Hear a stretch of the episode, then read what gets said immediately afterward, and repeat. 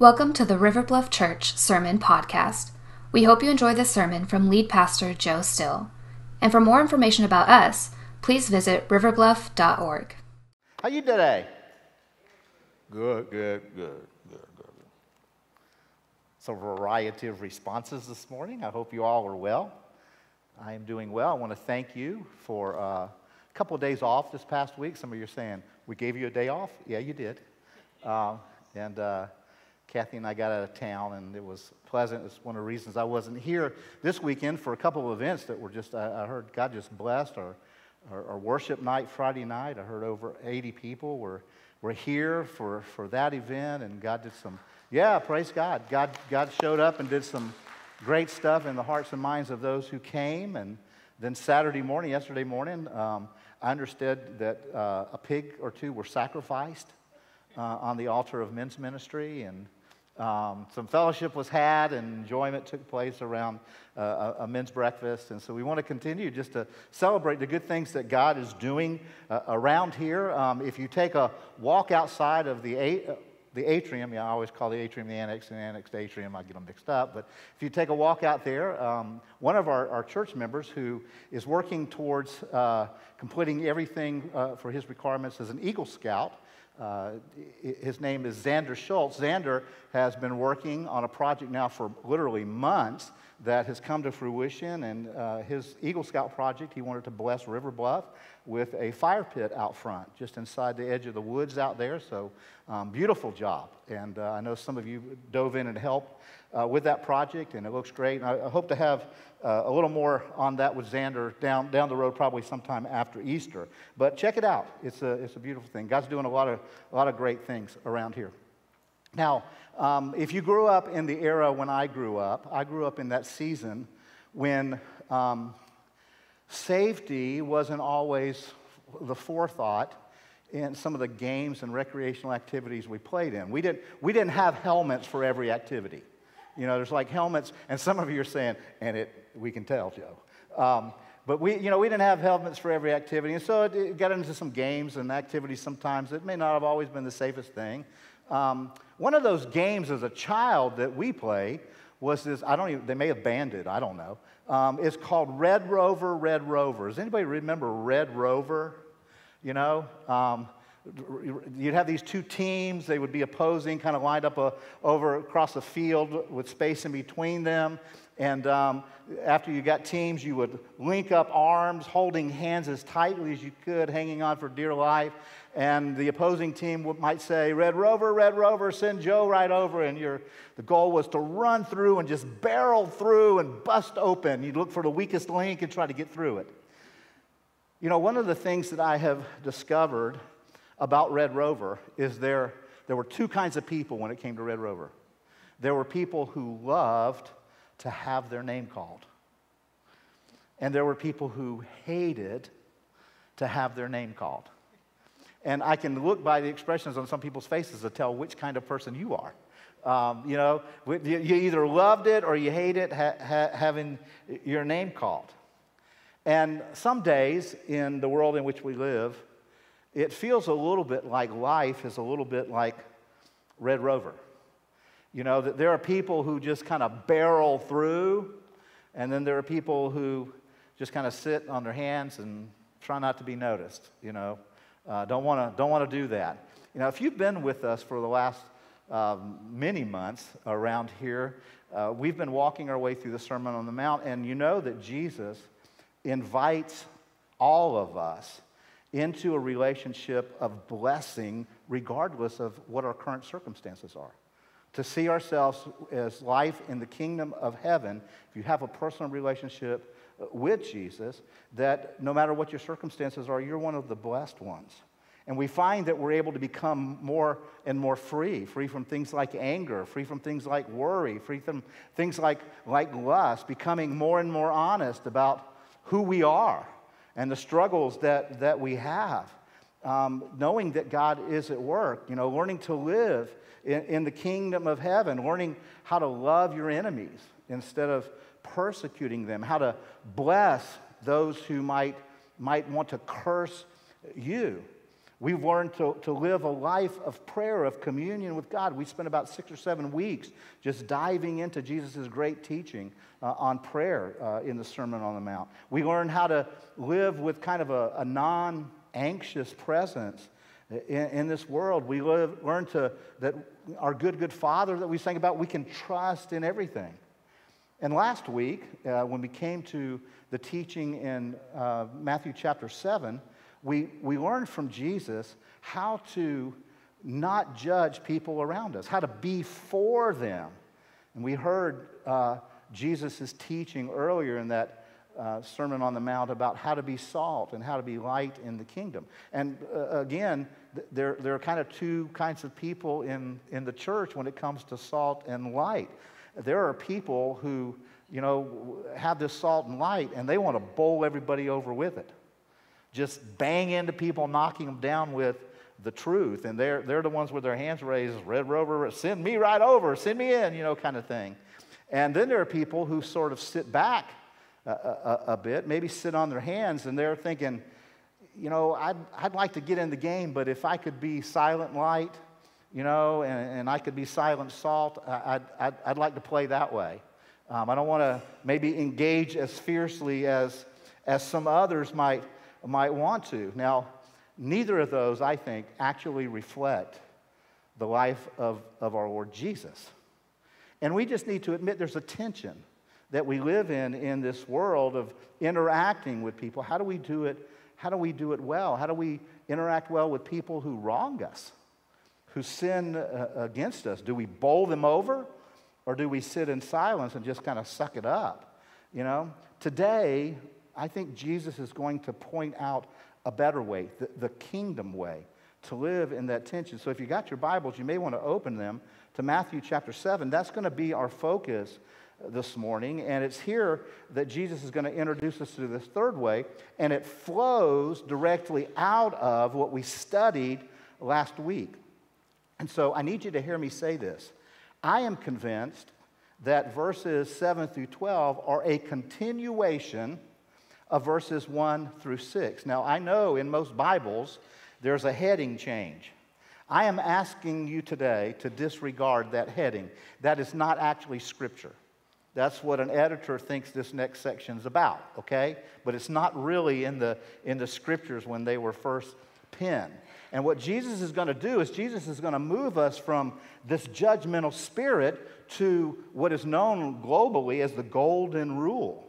So let me back up real quickly because I want to keep the continuity here. If you weren't here last year, I want to give you kind of a one minute synopsis of where we went last week. In Matthew chapter 7, verse 1, Jesus said this Judge not that you be not judged. Jesus said, Quit judging. And we spent a significant amount of time talking about the difference between two kinds of judgment extremes. One, one kind of judgment is discerning judgment. That's the kind of judgment where you just simply acknowledge what reality is. And we said we needed discerning judgment. But then on the other end of the spectrum is a different kind of judgment, it's condemning judgment. And we said this is what Jesus is talking about in Matthew chapter 7 when he said, Do not judge. Jesus was not against discerning judgment. Jesus is against condemning judgment, against us taking our gavels out and, and declaring that somebody is broken, somebody themselves are like, like sin because they think a certain way or because they believe something that may be wrong according to God's word, but instead of embracing and loving them, we, we condemn them. And Jesus said, in the kingdom of God, as kingdom citizens, there's a better way to live.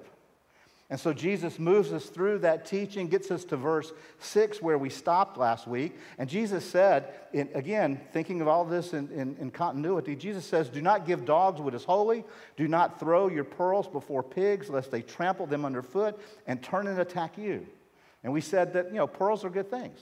Pearls are, are, are treasures, they're valuable, they're precious, but not to pigs. They're worthless. They're, they're, they're of no value to, to pigs whatsoever. And so, what Jesus is saying here to you and, and me is it's great to say true things to the world, but if you don't deliver it in ways that are helpful, it will not be a treasure to them. They won't know what to do with it, they'll just trample on it. And so, Jesus, I believe, is continuing this same kind of thinking about how is he going to move us from these judgmental hearts, these judgmental mindsets, moving us to where the gold is the golden rule.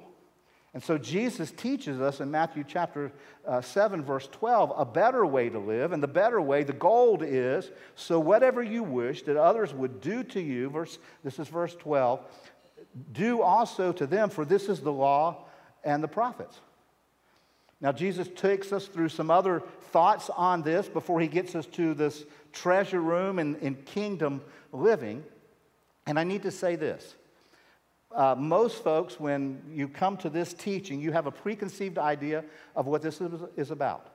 And I'm not denying that this passage of Scripture has something to do with prayer, but I'm going to unpack it just slightly differently today because I want to I want us to see it in the context. When, uh, when I was in school, all of my professors said when you're trying to do proper biblical interpretation, context is king.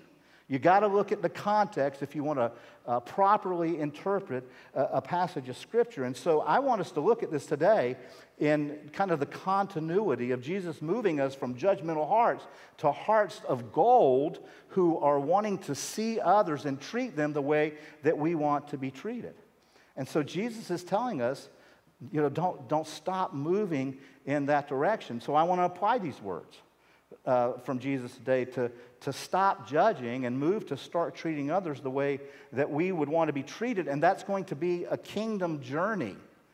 Now, one of the things that uh, I want to remind you of is that if you look at Jesus' teaching across all four Gospels, that there are times that Jesus uses some of the same words and same phrases in different contexts to accomplish different outcomes.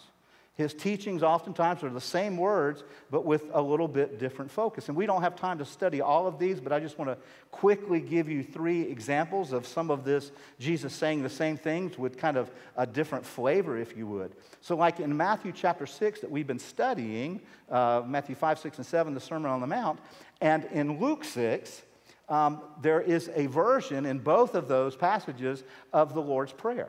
Now, uh, Matthew 6 is called the Sermon on the Mount. Many refer to Luke 11 uh, as the Sermon on the Plain.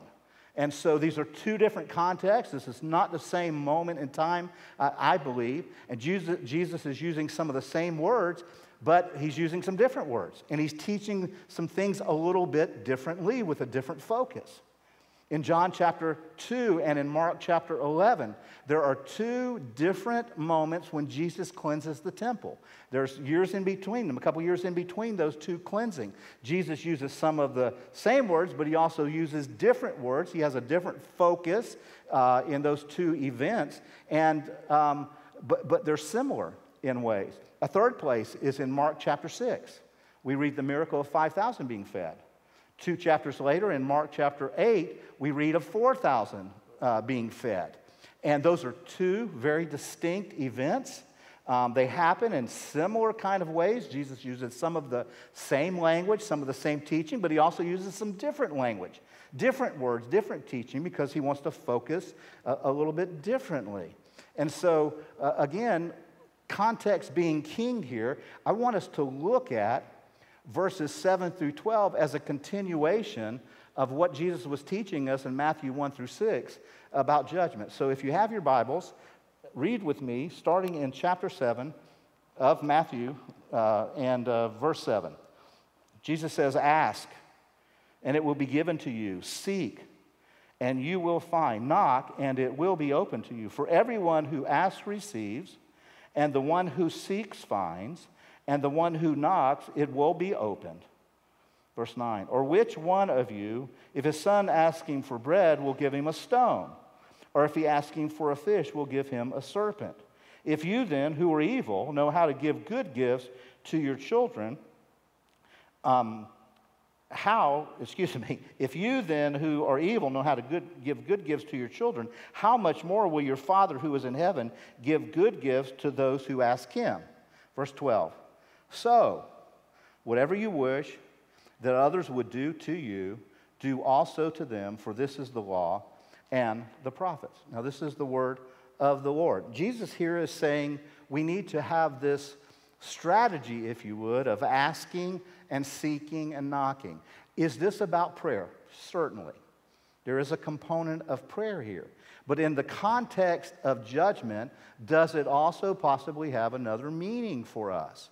And I would say today, I think it absolutely does. Now remember, back in verse 1, Jesus is saying, Do not judge.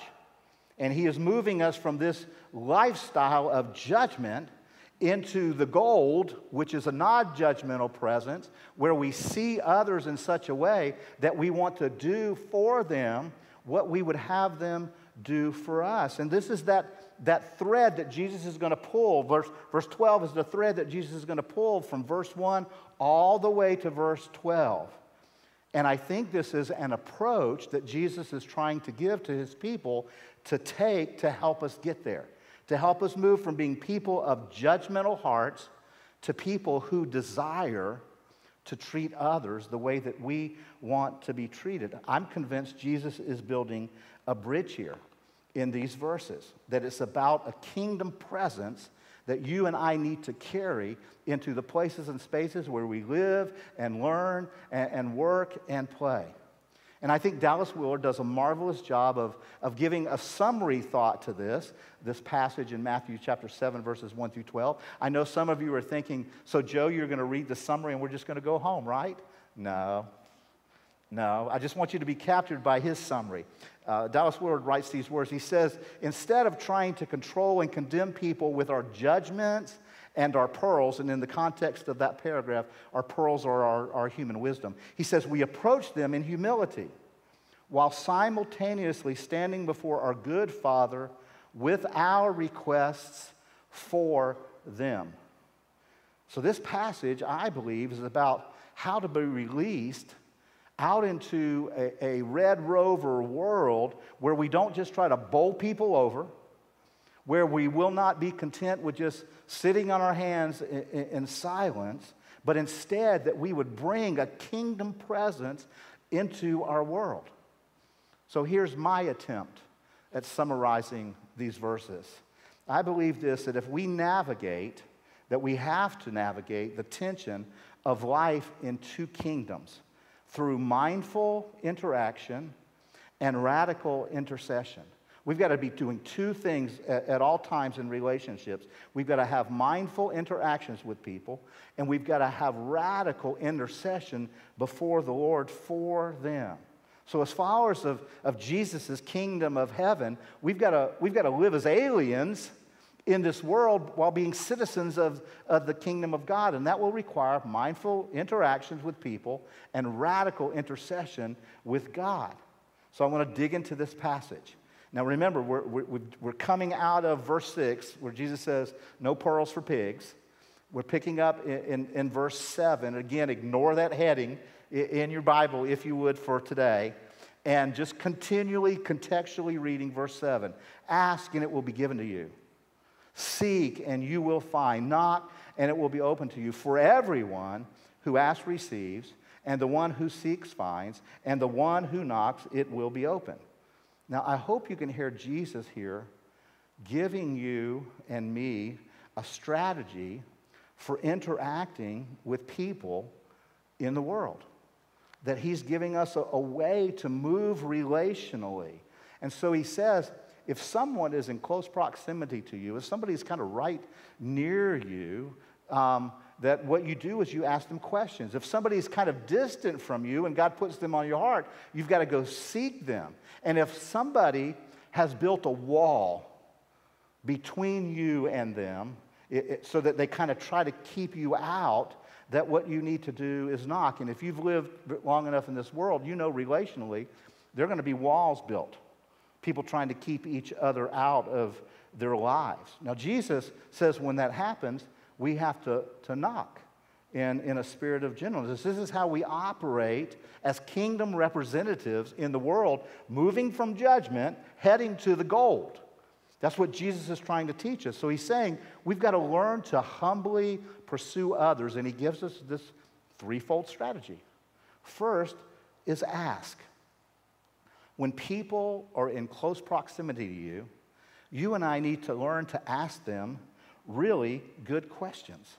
See, asking in a spirit of gentleness is not forcing myself on anybody.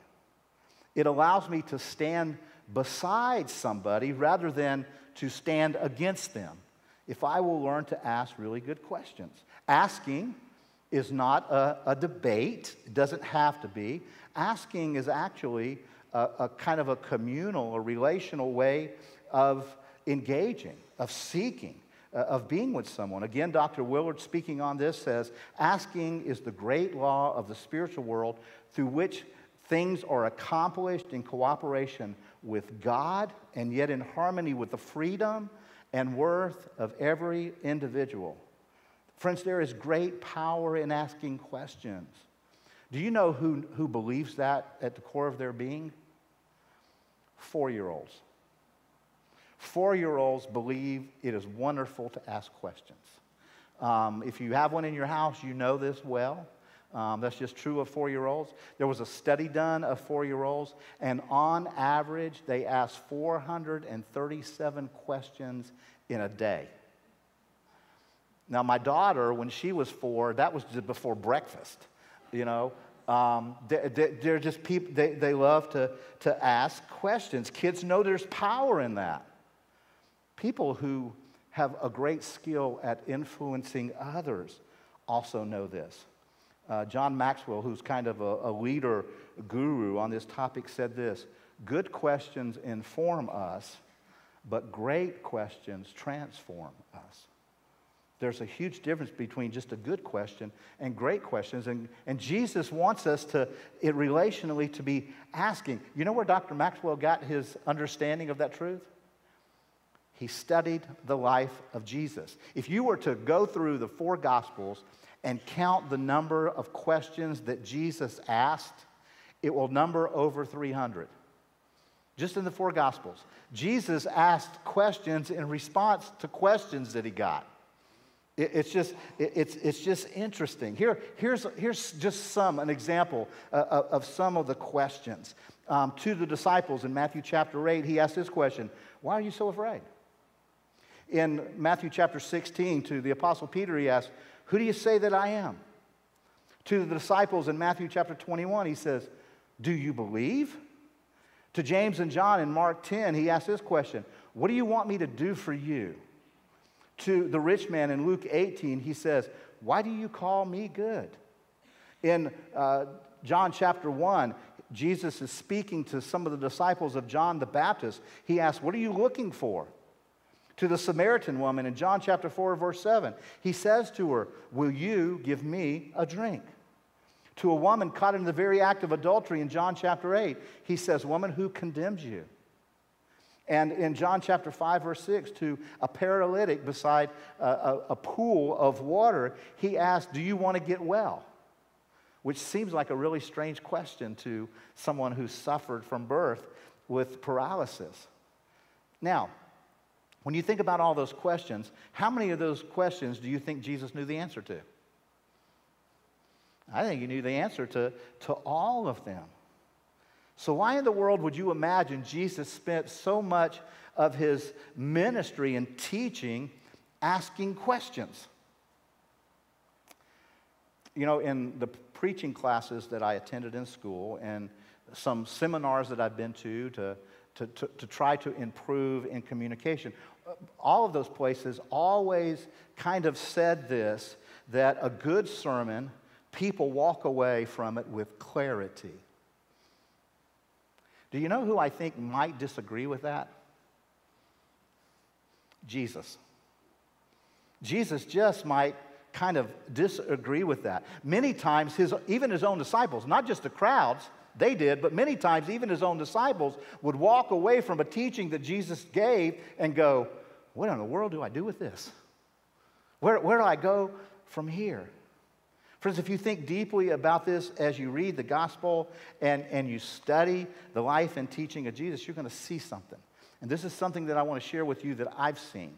And it's simply this Jesus often seems more interested in conversation than immediate clarity.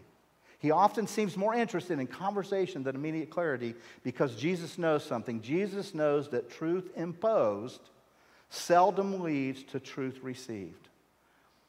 Seldom does trying to impose truth on somebody lead to them receiving it. If you're a parent, and you have kids in, in your home, you need to hear me say this. This is a teaching from Jesus, I believe, that truth imposed seldom leads to truth received. You're not going to pound truth in anybody's head. So in, instead of just slamming people with uh, answers all the time, maybe we need to learn to ask some good questions. Some good questions of, of, of other people, maybe other people of different faith perspectives.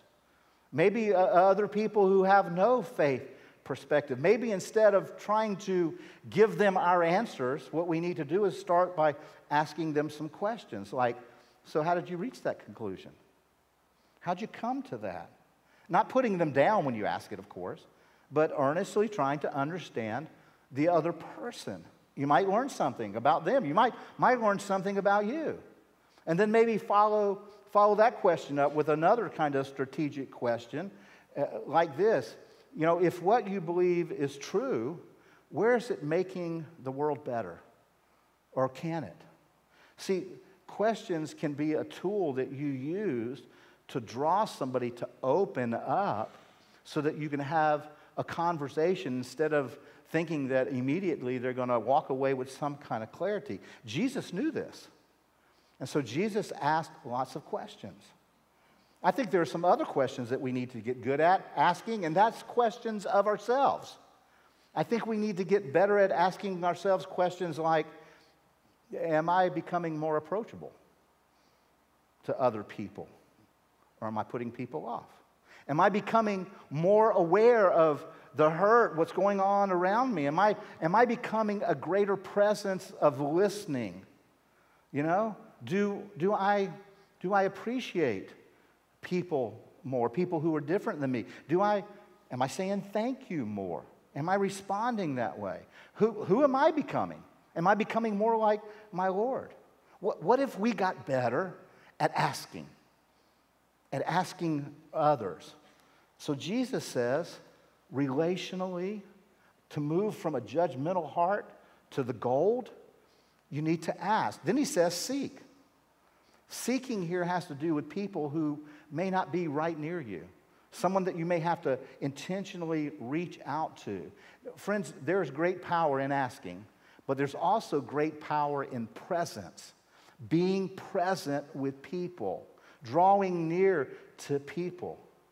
Now, in our day, sadly, it's so easy to become preoccupied instead of present.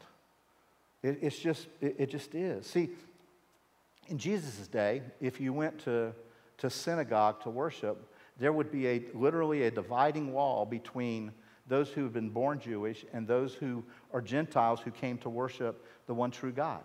They were separated by a, a, a divider. There was this chasm between them until Jesus came. And if Jesus were here today, I think Jesus would tell us there's a great chasm that exists today called technology. Oftentimes, I think our phones come between us and the people that we are in the presence of, we're not present with. You know, that we can actually miss a person that is across the room, ignore them because we're preoccupied with tweeting and, and, and texting. And Jesus says part of our relational world that moves us from hearts that are judgmental is to seek, become present where you are. Because you and I both know that you can be someplace, but not be there. We do it all the time in this world in which we live today. Now, those who study these realities tell us that from infancy, our bodies are wired for connection. And so that when a mom and a dad look intently into the face of a little baby, psychologists tell us that something happens magically right there called attunement. And it's when there is this resonance between one life and another life, and, and it really is life giving to the child. The same thing happens as we get older in, in every other relationship. That's how we establish connections. And, You know, we, we need to seek after people and literally show up. Show up for things in their life. Show up for ball games and plays or a concert.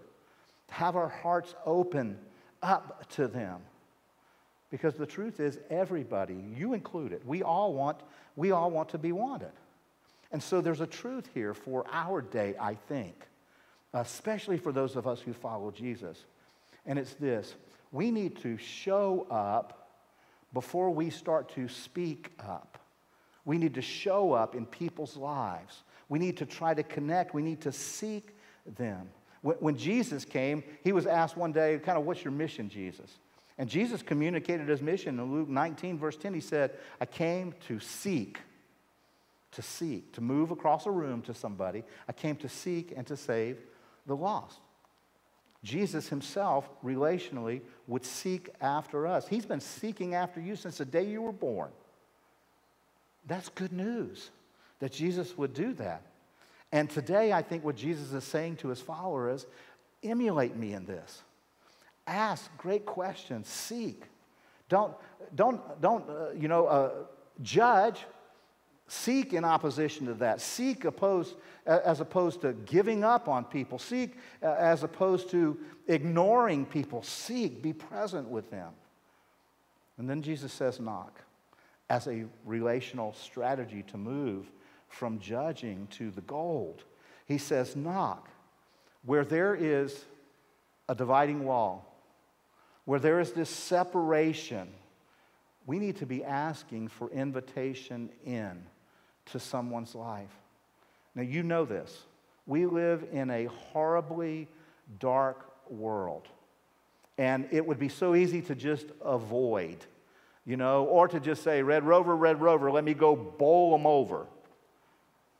But Jesus tells us we need to come at this differently. Jesus himself even modeled this for us differently. In Revelation chapter 3, verse 20, Jesus says, Behold, I stand at the door and I knock.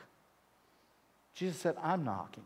There's a, there's a divider between you and me. And so I'm standing at the door and I'm knocking. Anyone who hears my voice and opens the door, I will come into him. He goes on to say, I'll have fellowship with him. Now, friends, this stands in opposition to what the hearers of Jesus' message on the hill that day were experiencing in real life. See, remember, they lived in occupied territory. They were occupied by the Roman military. And a Roman soldier could come up to the house of a Hebrew and not just knock, but just come on in, just bowl their way in and demand a meal and expect hospitality. And Jesus, Jesus is saying to the people on the hill that day, I don't roll like that. That's not the way of, of the kingdom of heaven. Jesus says, Here's what I'm going to do I'm going to invite you to invite me in. I love the way that the, the Danish philosopher Soren Kierkegaard uh, spoke about these words from Revelation 3 about Jesus. He said this He said, All the power in the world, all the power in the world cannot unlock the door to the human heart. It must be opened from the inside. You can't bang and pound and kick enough to let somebody, to get somebody in, to let you into their lives. You've got to ask for an invitation. We, you know, we, we, we, we've got to do this and, and we've got to love them as a way in. We've got to seek them as a way to share. We've got to, we've got to seek and, and knock in order to win the right to be heard. And we've got to see ourselves standing in kind of the middle, living in the kingdom of heaven while trying to pull people out of the world into that. And the way Jesus says that we do that strategically is we develop a lifestyle of asking, seeking, and knocking. Now, if you're looking for some help here, I want to commend to you two really great resources. The first resource is a book called Questioning Evangelism. It's by Randy Newsom and it, uh, Newman, and it's, it's an in interesting, engaging way. Uh, matter of fact, it's subtitled Engaging People's Hearts the Way Jesus Did. It's an engaging way to uh, greet people, to meet people, to get to know people by asking them strategic questions. This book will train you in the way of Jesus that way. And then the second book that I would commend to you, it's a bit headier, again, but it's by Dr. Willard. Um, it's The Allure of Gentleness, and it's very witty, it's brilliant, I think. He deals with evangelism and apologetics. Um, and it just displays the, the wit and wisdom and attraction of Jesus in doing this. And so I would encourage both of those books to you to help you develop an asking, seeking, knocking strategy to move our hearts from hearts of judgmentalism to hearts that seek what's best for the other person. So, hopefully, you, you, see that I didn't go too far off kilter on this ask, seek, knock thing. But some of you are saying, okay, Joe, what about verses, what about verses 9 through 11? How is that going to kind of figure in into this? And so let's read them. It says, Jesus said, Which one of you, if his son asks him for bread, will give him a stone? Or if he asks for a fish, will give him a serpent? Jesus is asking some rhetorical questions here. And I think what Jesus is doing is trying to help us understand. I think he's using an illustration that's going to incorporate prayer into our ask, seek, knock relationship strategy. Jesus is saying, you know, what kind of parent, what kind of parent would do something like this? Now, I know anytime we start talking about, you know, good parents versus bad parents, that some people in our church family have been wounded significantly by a parent. I know that. And so sometimes, even when we talk about our Heavenly Father being good, there's a difficult leap for some people, maybe even in this room. And so when Jesus was speaking these words, he, he knew that would be true. So we've got to see kind of the big picture contrast that Jesus is trying to point out here. In verse 10, he said, You know, if, if, if a child asks a parent for a fish, who, who would give him a serpent? Who would do that? Is what Jesus is trying to, to get at so that we would think, well, anybody who would do that is just, they're messed up, man. They're just, they're, they're just, they're, they're just messed up. And then he contrasts this to verse 11 and says, If you then, who are evil, and he's speaking to everybody on the hill that day, if you then, you know, he, he painted this imagery of a really horrible person. He says, If you then, who are evil, though you're broken, though you're, you know, stuck in your own wickedness, though you're messed up, you still know how to give good gifts to your children. How much more, how much more does your good and perfect Father in heaven want to give good things to those who will ask him. There's this great contrast here. This is what Jesus is doing. Now remember, it's in the context of judgment. He's moving us somewhere, and he's helping us see through this lens of how good our Father is. So that when we're thinking about asking, seeking, and knocking, we're going to want to involve God. We're going to want to seek Him in prayer. And so, what I think Jesus is using this illustration uh, to say this is that if asking, seeking, and knocking works with the Lord God Almighty, creator of heaven and earth, if you can ask and seek and knock in prayer to Him and it moves the heart of God, how much more then could it possibly move the hearts of people who are created in the image of God? That it's a strategy that Jesus tells us to employ with our Father, but it's also a strategy to be involved relationally with others while at the same time interceding with God in our asking, seeking, and, knocking. Realizing that our desire is for everyone to live in the kingdom of God. But right now, we're living in a, in a world that's broken, where people have wronged us and people have hurt us and, and harmed us. And it was, it, it was broken and painful. And, and God, we got questions about all of this. But we stand in the middle, believing this that God is present with us. That God is here, Jesus is saying, with us. That God is good, that He loves us, that He's for us. Please, hear me say this. When I believe that God is present, when I truly believe that He hears me and that He's good, I will give up control. I won't need to control the people or the circumstances around me when I truly, deeply believe that God is present, that He hears me, and that He is good. I can give up my job of judgment. I, don't, I can step back relationally and just ask questions, not controlling the, the whole conversation. I can seek people across the room that I may not know, and I can knock trying to tear down dividing walls. Now, here's what I don't think Jesus is saying in this passage Jesus is not saying, if you pray for something, you're automatically always going to get it. I've heard some people teach this passage that way. That, that is not what Jesus is saying. You, you, you're not going to, and quite frankly, you should thank God that you don't get everything that you asked Him for. Uh, if I got everything I had asked God for when I was 20, I would be a train wreck. I would just, I would be a, a, a mess. And the truth is, for most of us, if we did get everything we asked for in prayer, we'd quit praying. We'd quit going to God because we'd have everything we wanted, and then we think that would be enough. See, to think that you're wiser than God so that when you ask Him something, He has to give something to you, that He must do it. No, no, no. If you believe that God is that powerful that He could do that, you also have to believe that He's wise enough to know whether or not He should give it to you. If He's that powerful, He's also that wise.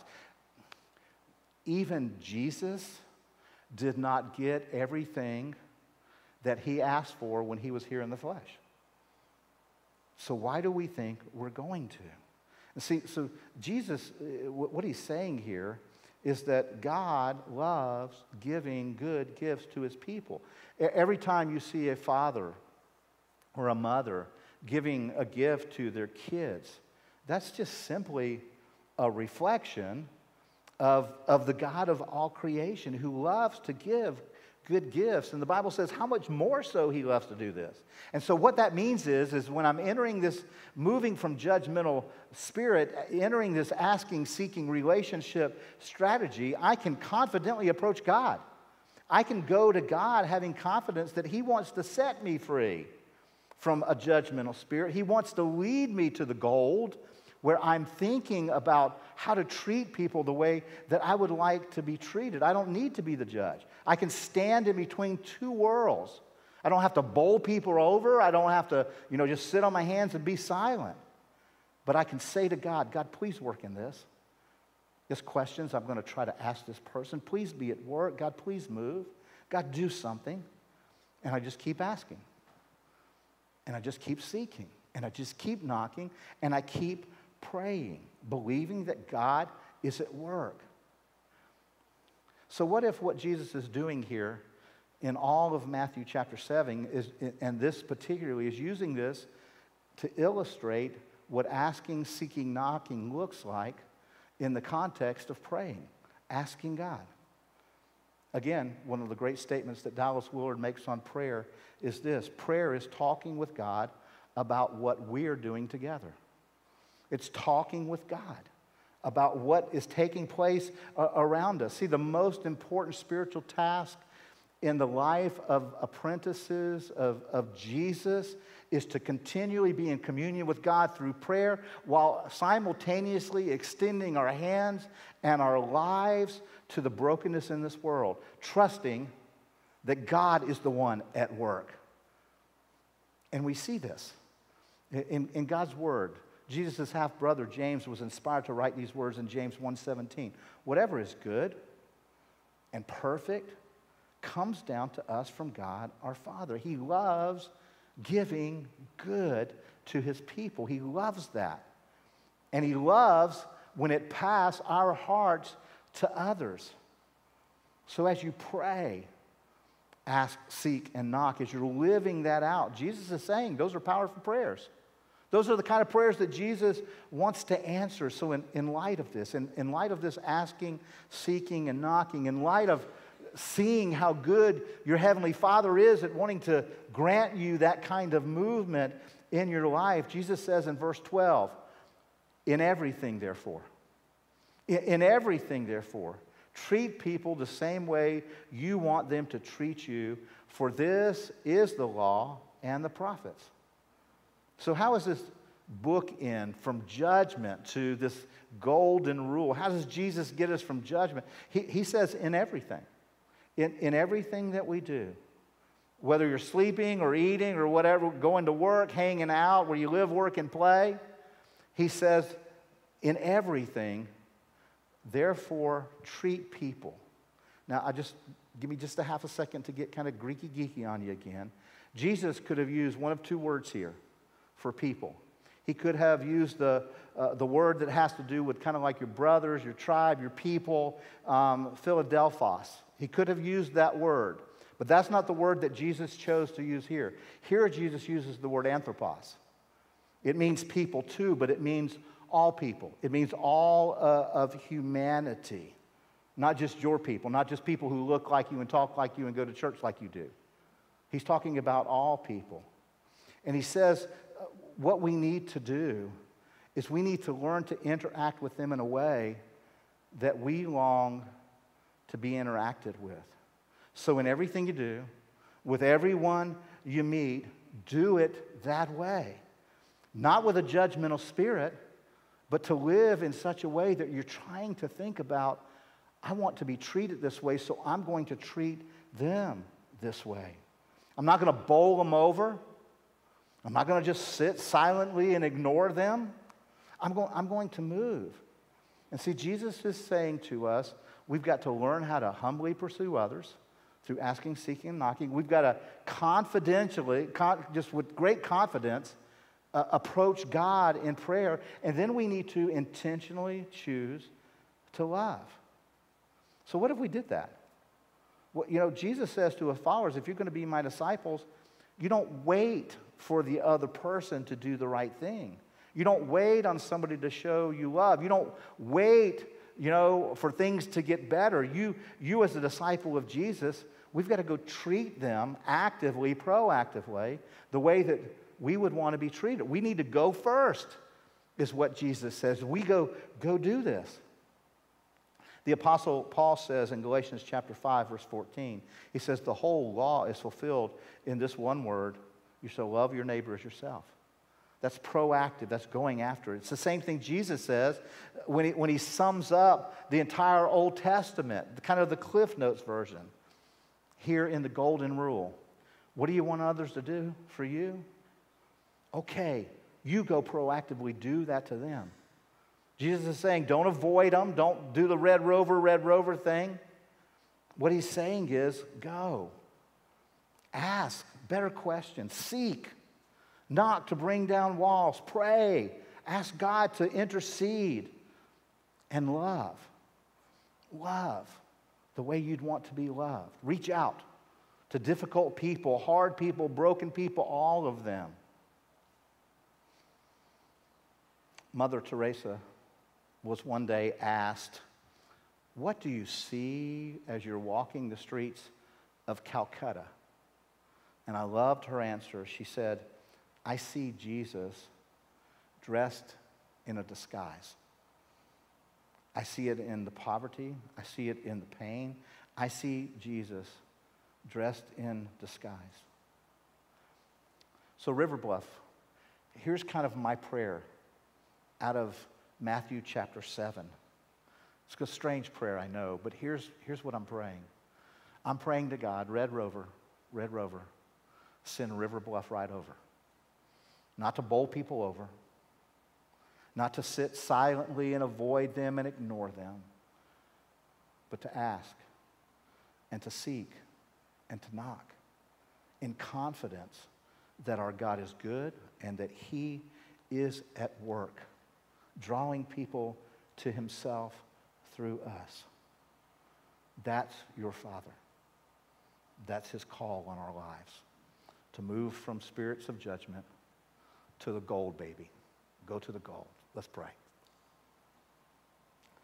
Lord Jesus, we, we come giving thanks for your goodness. We come in this moment believing that you are a good God, that you are good to us, that you have good for us, and that you have designed us for goodness in this world. Lord, your, your kingdom call on us is to move us from hearts that so harshly judge to hearts of gold that look at others and think of them in ways that I would want them to treat me. I'm going to treat them that way. I'm going to love them that way. I'm not going to ignore them. I'm going to I'm going to engage them relationally and ask good relation building questions. And I'm going to seek those, God, that you put on my heart. And I'm going to try to knock down dividing walls by seeking invitation. God, we, we come in this moment believing that you are that good, that we can come and we can ask you and seek for you and knock, and you're going to open it for us. God, help us believe that that's the same strategy that you've given us to move us, God, to where you want us to be in your kingdom.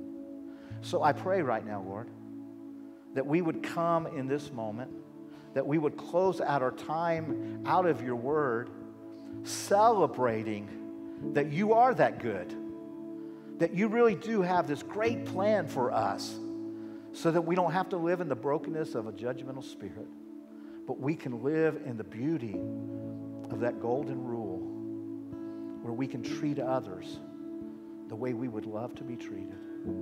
God, draw us near. Draw us into your goodness. We come, Jesus, believing that you are good and that you have good for us now. It's in your name that we pray.